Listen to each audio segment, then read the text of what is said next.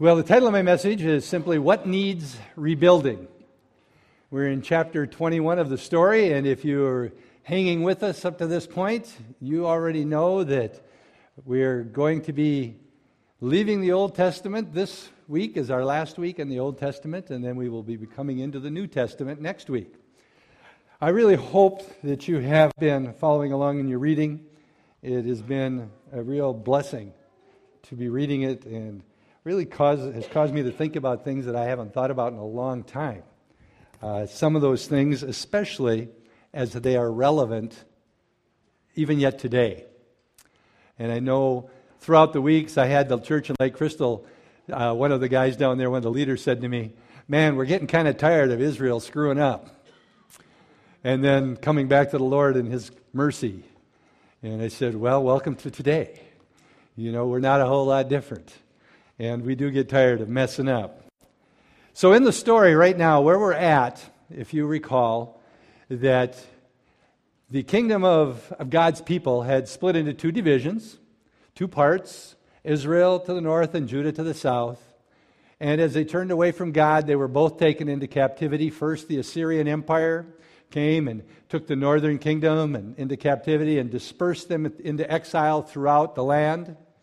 Then Babylon, the empire, the Babylonian Empire was raised in power, and they came and, and they conquered Judah, which contained the city of Jerusalem.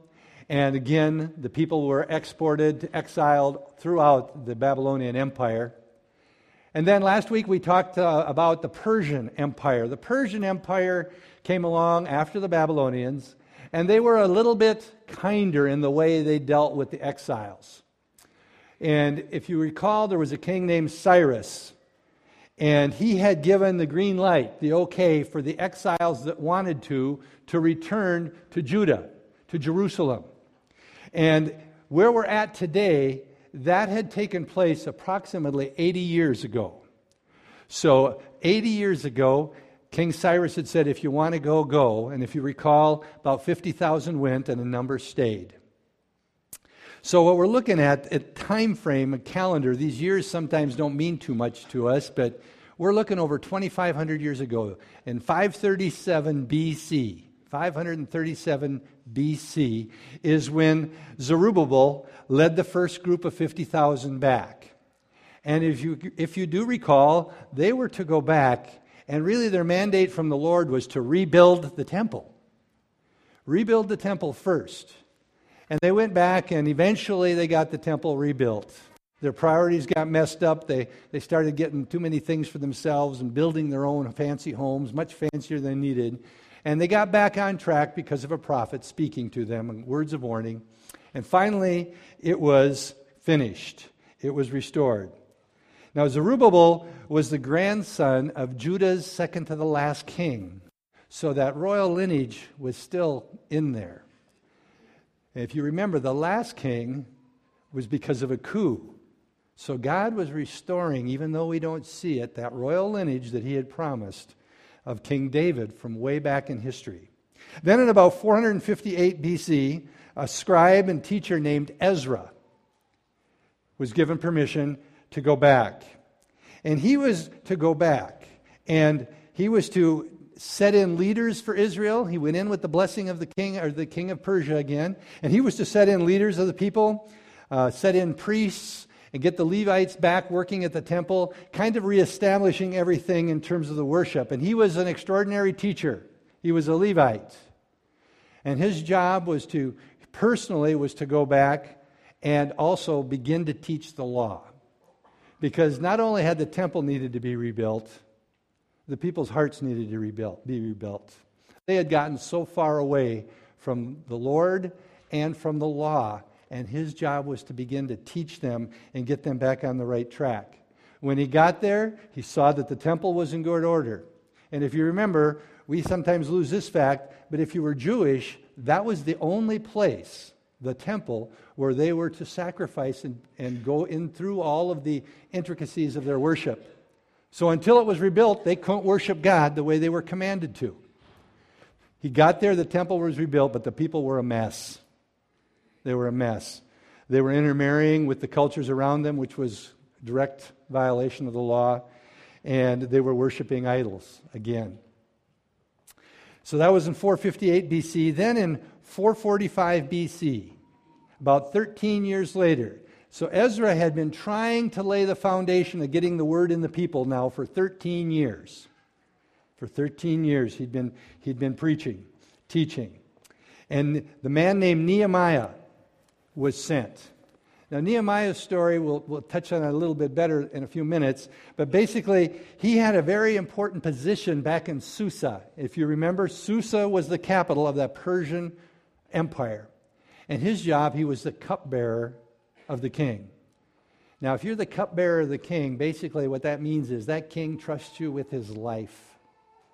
Any poison, anything in the food, anything in the drinks, the cupbearer was responsible and had to taste it first. So he had a very powerful, influential position, even though he was a Jewish exile. And during his time back in Susa, the first two groups had went back with Zerubbabel and Ezra, and he was there wondering, I wonder how it's going. I wonder how it's going back in Judah. I wonder how it's going back in Jerusalem. And then he got a report. One of his brothers, it says, one of his brothers came and gave him a report of what was taking place, and it was a bad report. It was a bad report. The people were in trouble. The walls were totally destroyed. I'm going to read, and it's not going to be on the screen, but it's in Nehemiah chapter one, starting at verse one. This is dealing with the report of what he saw. It says, the words of Nehemiah, the son of Helcaliah, in the month of Kislev, in the month in the twentieth year, it says, while I was in the citadel of Susa, Hanani, one of my brothers, came from Judah. He came with some other men, and I questioned them about the Jewish remnant that survived the exile, and also about Jerusalem. They said to me, those who survived the exile are back in the province, but they are in great trouble and disgrace. The wall of Jerusalem was broken down, and its gates have been burned with fire. When I heard these things, I sat down and I wept. And for some days I mourned and fasted, and I prayed before the God of heaven. And then I said, O Lord God of heaven, the great and awesome God who keeps his covenant of love with those who love him and obey his commands, let your ear be attentive and your eyes open to hear the prayers of your servant as he is praying before you day and night. I'm praying for your servants, the people of Israel. And then he says, I confess the sins we Israelites, including myself and my father's house, have committed against you. We have acted very wickedly towards you. We have not obeyed the commands, the decrees, and the laws that you gave your servant Moses. When he got back there, when he got this message, finally the king noticed that his, his countenance was sad, troubled. And the king asked him, what's wrong? And he told him what was wrong. And the interesting thing is, again, in the background, we see how God is working behind the scenes, even with all three of these guys. Nehemiah, the cupbearer, very trusted by the king, comes to the king and he says, here's the deal. All my people who went back are in terrible distress. The city walls are in shambles and the gates have been burned. It was a piles of rubble. And what discouraged him so much is without the city walls, they were in constant threat, constant danger of being overrun by any enemy that would want to come. The city walls weren't there to protect him. And his first order of business when he got back was to assess the situation. So the king says, go, assess the situation, fix the walls. Now, rebuilding the walls. When Nehemiah went back, he took forty-two thousand people with him. And the king, because, as we'll see, Nehemiah says, the hand of God was upon me. When he went back, the king let him go with forty-two thousand people, gave him all kinds of supplies, and then he gave him letters of protection and provision. So wherever he went, whatever part of this huge Persian Empire he went, if any local governor or local leader wanted to confront them, challenge them, whatever, they'd show this order of protection from the king. And almost better than that, if they needed anything, they showed him the letter of provision. So God was not only sending his people back, not only sending a leader back, he was going to provide for them everything they needed to rebuild the walls. And as we go through these things, remember, there is, there is spiritual meaning behind the temple, the place of worship. There is spiritual meaning to the walls, the protection, the security, the stronghold that they had. All these things are representative even in our own lives when we look at these things from a spiritual perspective. Comes time to build the walls, and it's huge. When he gets there, he finds exactly what his brother had said, piles of rubble. If you remember back a number of lessons, the, the walls were leveled, the temple was burned, it is, the city was destroyed. When it talks about the gates were burned, the gates would have been made of wood. The gates were burned, the rubble was charred, and this is the mess he comes into. Now, Ezra's been back there for thirteen years. Zerubbabel, we're talking eighty years, and the walls haven't been fixed. First thing he does is he goes out at night to assess what needed to be done. Now, as you look at Nehemiah, and I could go a whole nother way with this whole message, and that would be on leadership. Nehemiah shows unbelievable leadership skills. If you want to do a study on leadership, study Nehemiah. He goes out, before he says anything to all of the leaders of the city, he goes out and assesses the situation. And he sees how bad it is. It says he's riding a horse, and he has to get off the horse and walk because you can't even ride the horse through all the, rebel, rub, the rubbish and rebel that's there. And he goes out and he sees it. And then he comes back, and he goes to the leaders. And he talks to the leadership of the city. And the leaders catch his vision. They catch the importance. And the people catch his vision, and they start to build the walls. Now, spiritually, for you and I, there are times when our walls of protection, spiritually, are pretty well gone. Whatever's caused us to get to that place of dryness, maybe it's backsliddenness, whatever it is, we come to this place where we realize, you know, it's time to start rebuilding those walls. We're giving the enemy way much too much opportunity to wreak havoc in our lives. And trust me, he will if the walls are down and the doors are open. So these walls need to be rebuilt. They need to be restored. And just as will happen to us spiritually, individually, it happens here. Opposition arises almost immediately. As soon as you or I decide to get our lives back on track, as soon as you or I decide, you know what, enough of trying to live for myself, all the things that I think the world has to offer. As soon as I make the decision to say, you know what, that isn't good enough, I'm going to live for the Lord, accusations, problems are going to rise. Opposition. And the opposition that he he had to face there, Nehemiah and the people, isn't a whole lot different than the opposition you and I face. First thing that came against him was accusations. You're rebuilding the walls to make yourself strong, and you're going to come and attack and take over our cities. Lies. Oftentimes, one of the first things we get in opposition is accusation. What's wrong with you? What do you think you're doing? You think you're better than us. Who are you? Don't be trying to make me live like you're living. It doesn't matter whether we're doing it at all. It doesn't matter. Accusations come, trying to keep us back in that snare, that trap that we've been caught in. After the accusations came, they're facing intimidation and humiliation. Humiliation. One of the lines I love in the story is the, the, the enemies are outside and they're, they're getting together, and you can almost see them around a campfire, probably with a great big glass of wine. And they're making fun of those. Can you believe those Israelites are trying to build those walls out of those burnt rocks, the wood's destroyed? Can you believe they're trying to fix the walls? And one of them says, yeah, look at those walls. If a little fox ran over them, they'd tumble down. Humiliation. Then intimidation. As they saw the walls were continuing to be built, they rallied their troops and were planning to siege the city. Let's destroy it before they get too far along. Intimidation. As a Christian who decides to live for the Lord, you're going to face intimidation all the time. And it'll come in lots of forms. Here it came in the form of threatening armies, plots, and plans. But Nehemiah was informed of the plot and informed of the plan.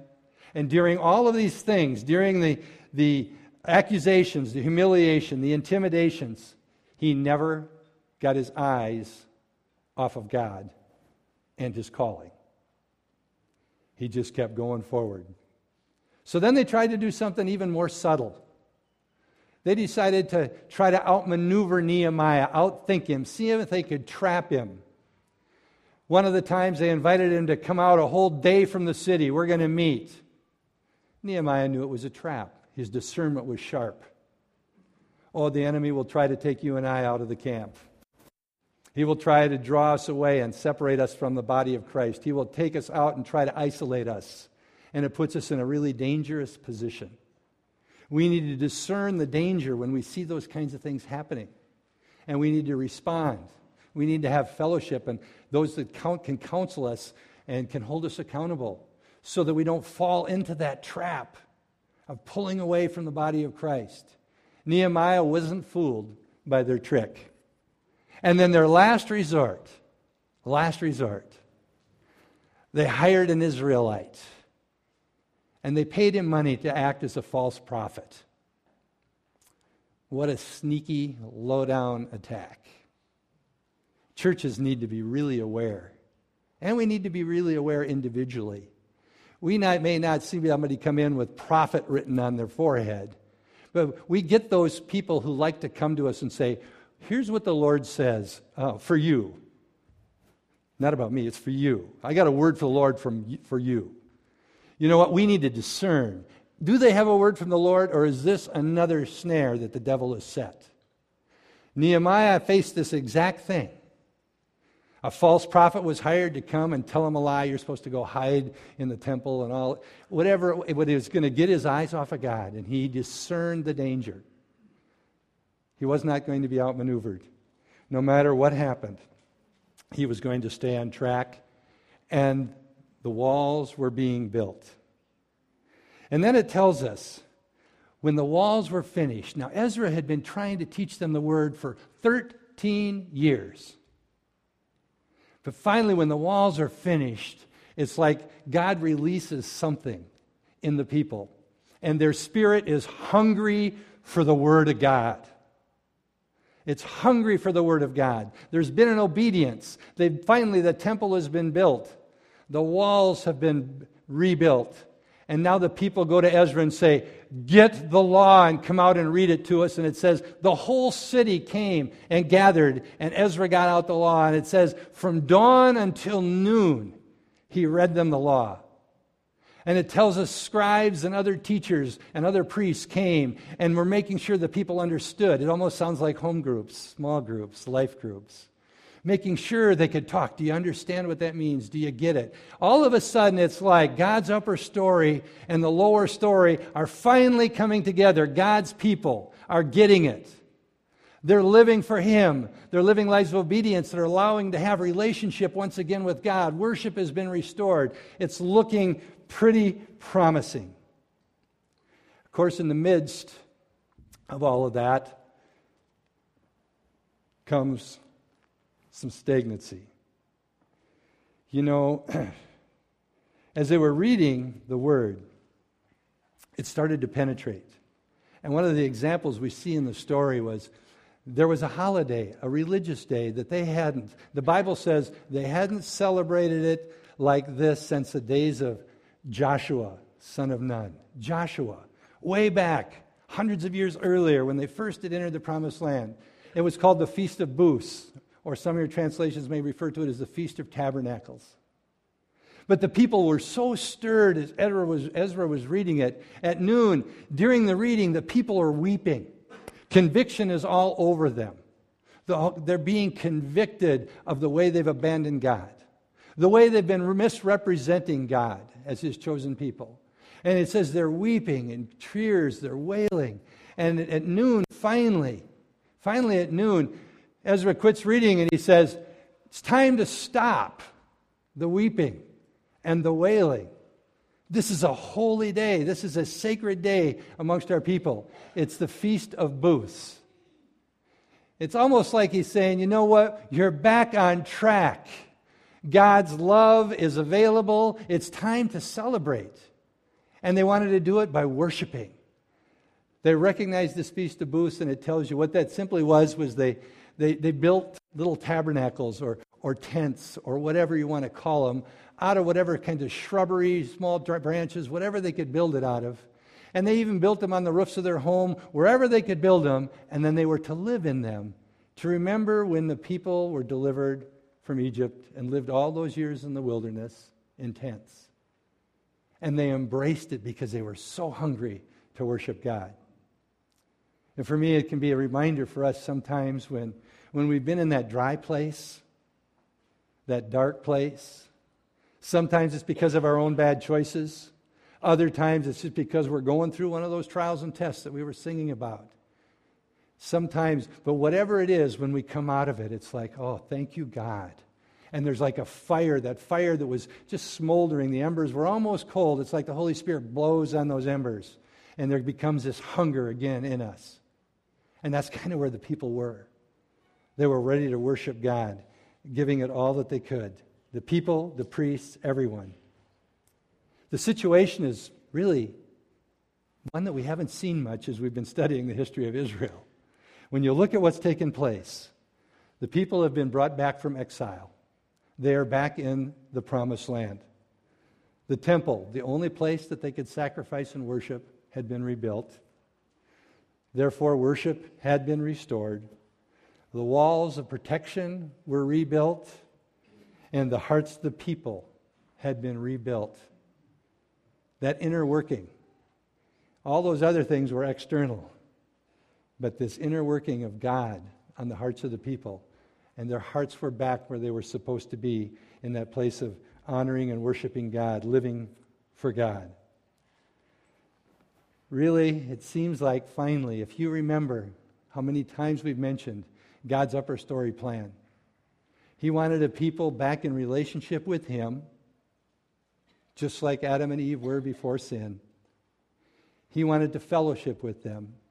But He also wanted a people that the world would look at and they would recognize that those people, theirs is the one true God. And they're finally back at that place.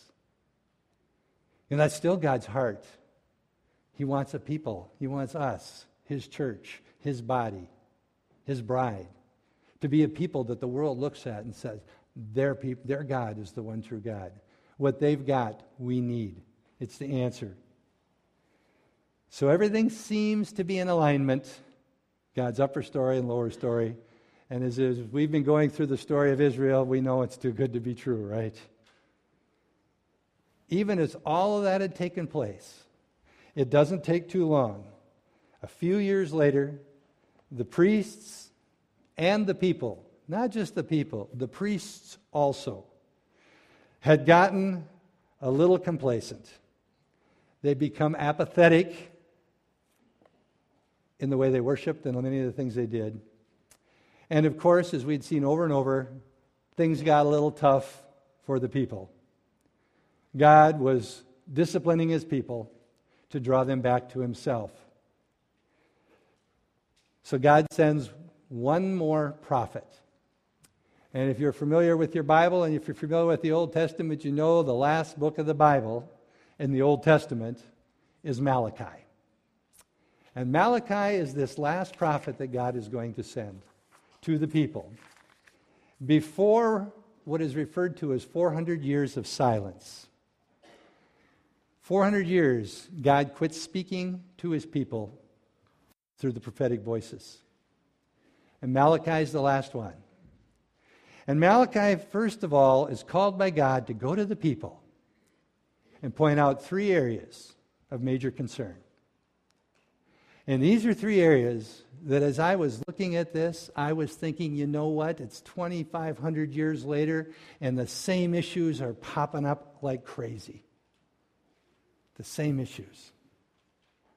First of all, when Malachi started speaking, it was in Malachi chapter one, starting at verse six. Remember, he is speaking for the Lord. And he says, as son, a son honors his father, and a servant honors his master. If I am a father, where is the honor due me? If I am a master, where is the respect due me? Says the Lord Almighty. It is you, O priests, who show contempt for my name. But you ask, how have we shown contempt for your name? You place defiled food on my altar. But you ask, how have we defiled you? By saying that the Lord's table is contemptible. When you bring blind animals for sacrifice, isn't that wrong? When you sacrifice crippled or diseased animals, isn't that wrong? Try offering them to your governor. What would he, would he be pleased with you? Would he accept you, says the Lord Almighty? Now implore God to be gracious to us. With such offerings from your hands, will he accept you, says the Lord Almighty? Oh, that one would shut the temple doors so that you would not light these useless fires on my altar. I am not pleased with you, says the Lord Almighty, and I will accept no offerings from your hands.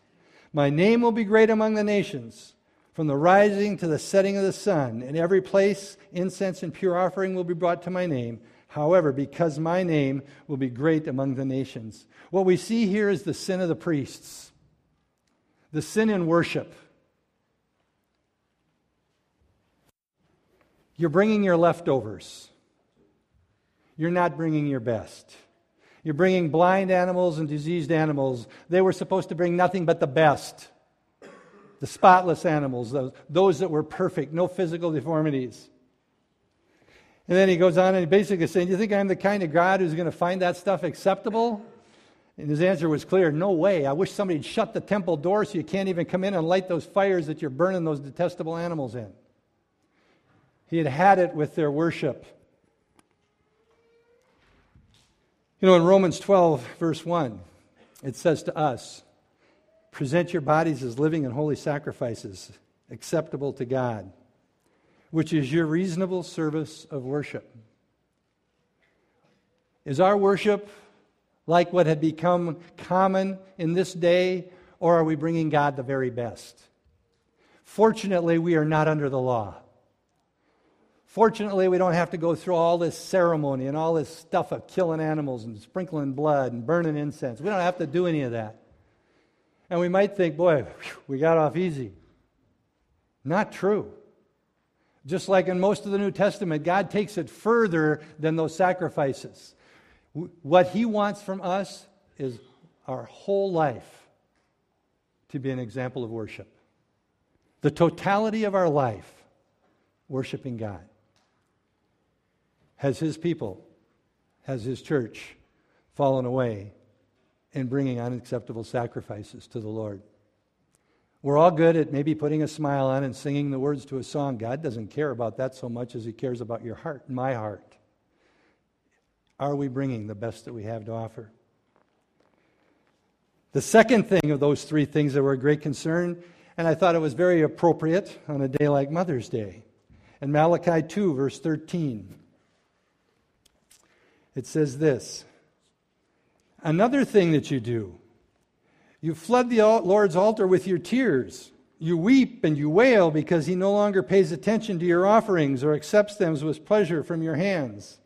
You ask, why? It is because the Lord is acting as the witness between you and the wife of your youth, because you have broken faith with her, though she is your partner, the wife of your marriage covenant. Has not the Lord made them one? In flesh and spirit they are his. And why one? Because he was seeking godly offspring. I'd never caught that phrase before. He was seeking godly offspring. So guard yourselves in your spirit and do not break the faith with the wife of your youth. The second thing, the sin in the family. The sin in the family. In this case, he's particularly addressing the men, not only for being unfaithful, but for dishonoring their wives. Dishonoring their wives, which influences their children. He says, why do I want you to act this way? Why do I want you not act, to not act like your, the covenant that you made as you stood before me and made a covenant? And most all of us in here that are married stood in the front of a church somewhere and made a covenant when we exchanged those vows with our wives and our husbands, to love and to cherish, to honor. And God is saying to these people, you come and you wail at my altar because I'm not responding to your prayers. I am the witness. You may be able to fool everybody else, but you can't fool me. What's taking place in your homes is not pleasing to me. Because what I want you to do is live according to the covenant that you made with your wife, because I want godly offspring. Gal, in our culture today, you can read all the statistics. I don't need to go through them, but the marriage, the home is under attack. Families are being broken left and right. Marriage is being redefined. Why would God have such a big issue of all the things that can go wrong? Why this sin of family did he address with the priests and the people of Israel? I believe it's because of his original upper story desire that his people would represent him well to the world. And you don't have to read very much of Scripture to see that God continually uses as an analogy the husband and wife for his relationship with his church. And if the husband and wife relationship is a total misrepresentation that God has for him and his church, it will not bring him honor. It's a heavy responsibility for what takes place in our families. And frankly, according to the Scriptures, that responsibility, the weightiness of it, falls on us as men, as the spiritual heads of our household. Our wives are equal in the eyes of God, but we have a responsibility that God has given us. In the New Testament, in First Peter, it says this, "In the same way, you husbands must give honor to your wives.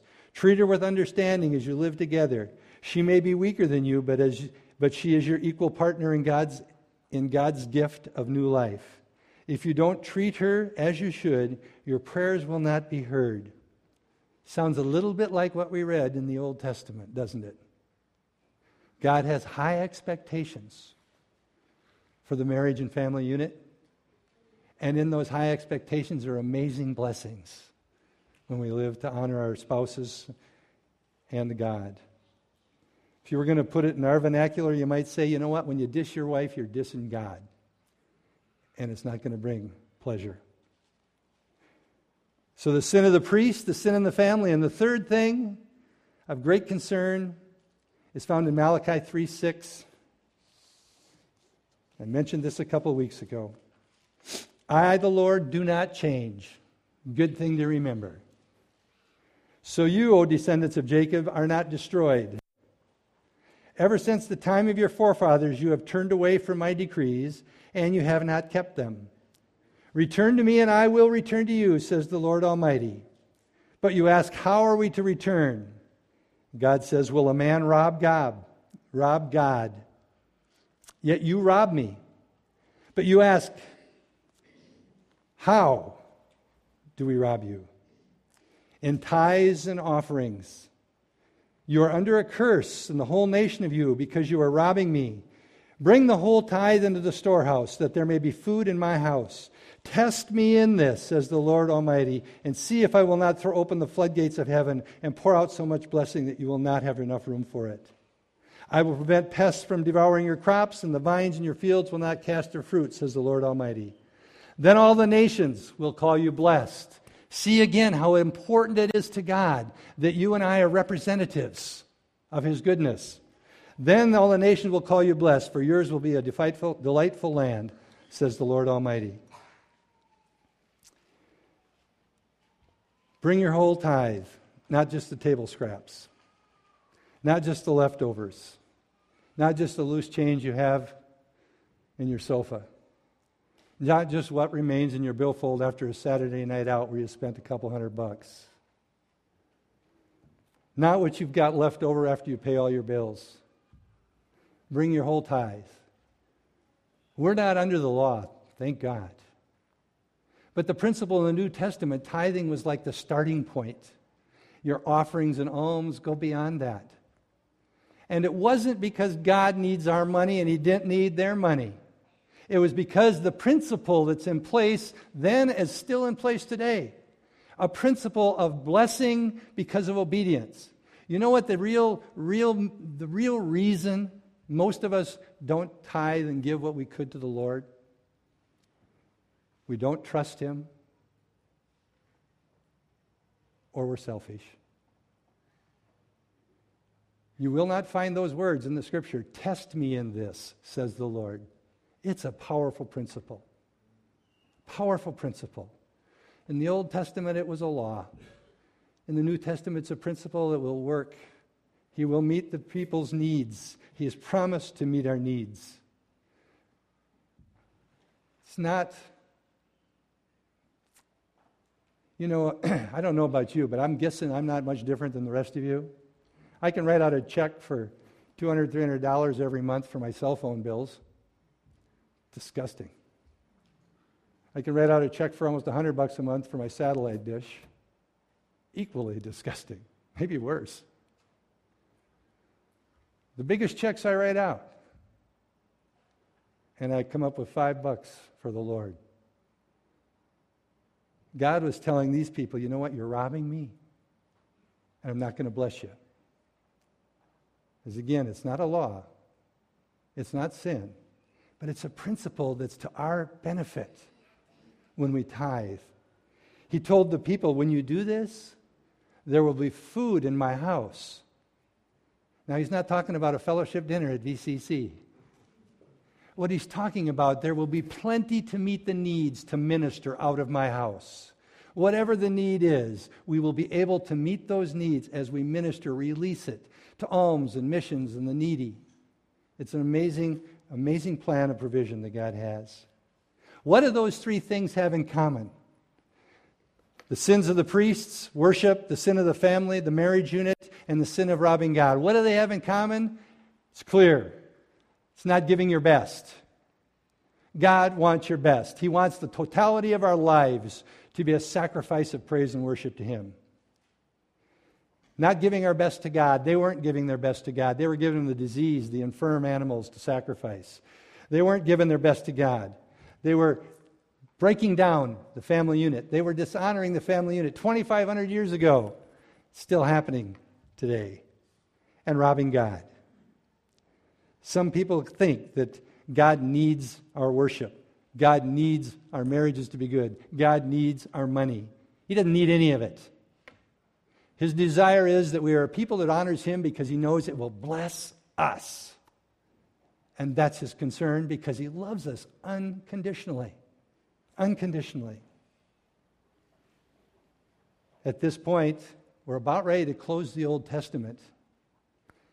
But He doesn't leave us with those, those challenging words of rebuke and correction. Thank God. Malachi goes on and he begins to prophesy. And he says, there is going to be one who is coming. The prophet of Eli- prophet Elijah. Well, it's not Elijah. It's one who's going to come in the power of Elijah, preparing the way. He's telling the people, there's going to be a man. We know his name now, looking back, John the Baptist. And he's going to come, and he's going to prepare the way for the most climactic event in history. And that's what everything in the Old Testament has been leading up to and pointing at. It's as if everything that has happened so far, there was a great big arrow pointing at Calvary and pointing at the cross and pointing at Jesus. The ultimate conclusion of His perfect plan to redeem His people. And that's where we start next week in the New Testament, the good news of the birth of a Messiah. Let's pray.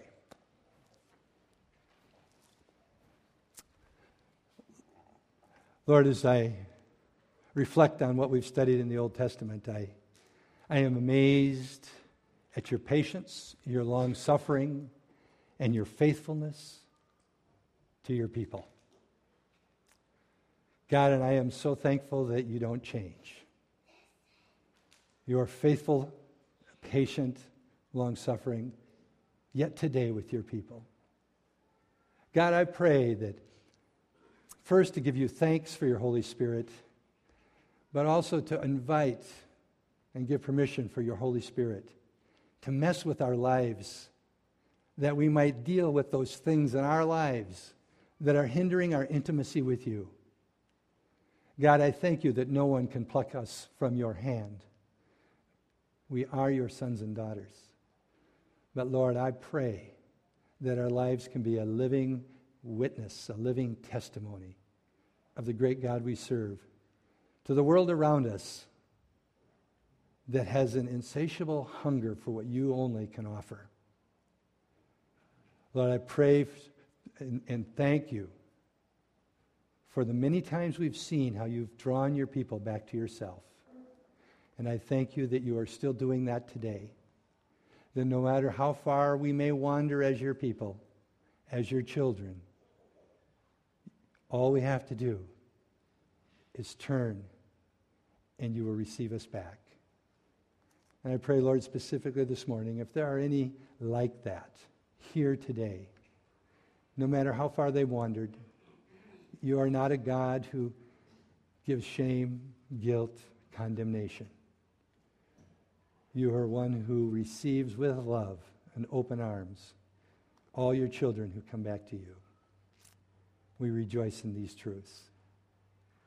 I pray now you would bless us as we go our different directions to, to gather with family or friends, maybe to celebrate and honor mothers on Mother's Day. Lord, I pray your protection over us as we go.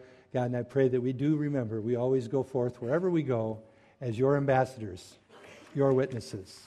May we always bring you glory. In Jesus' name, amen.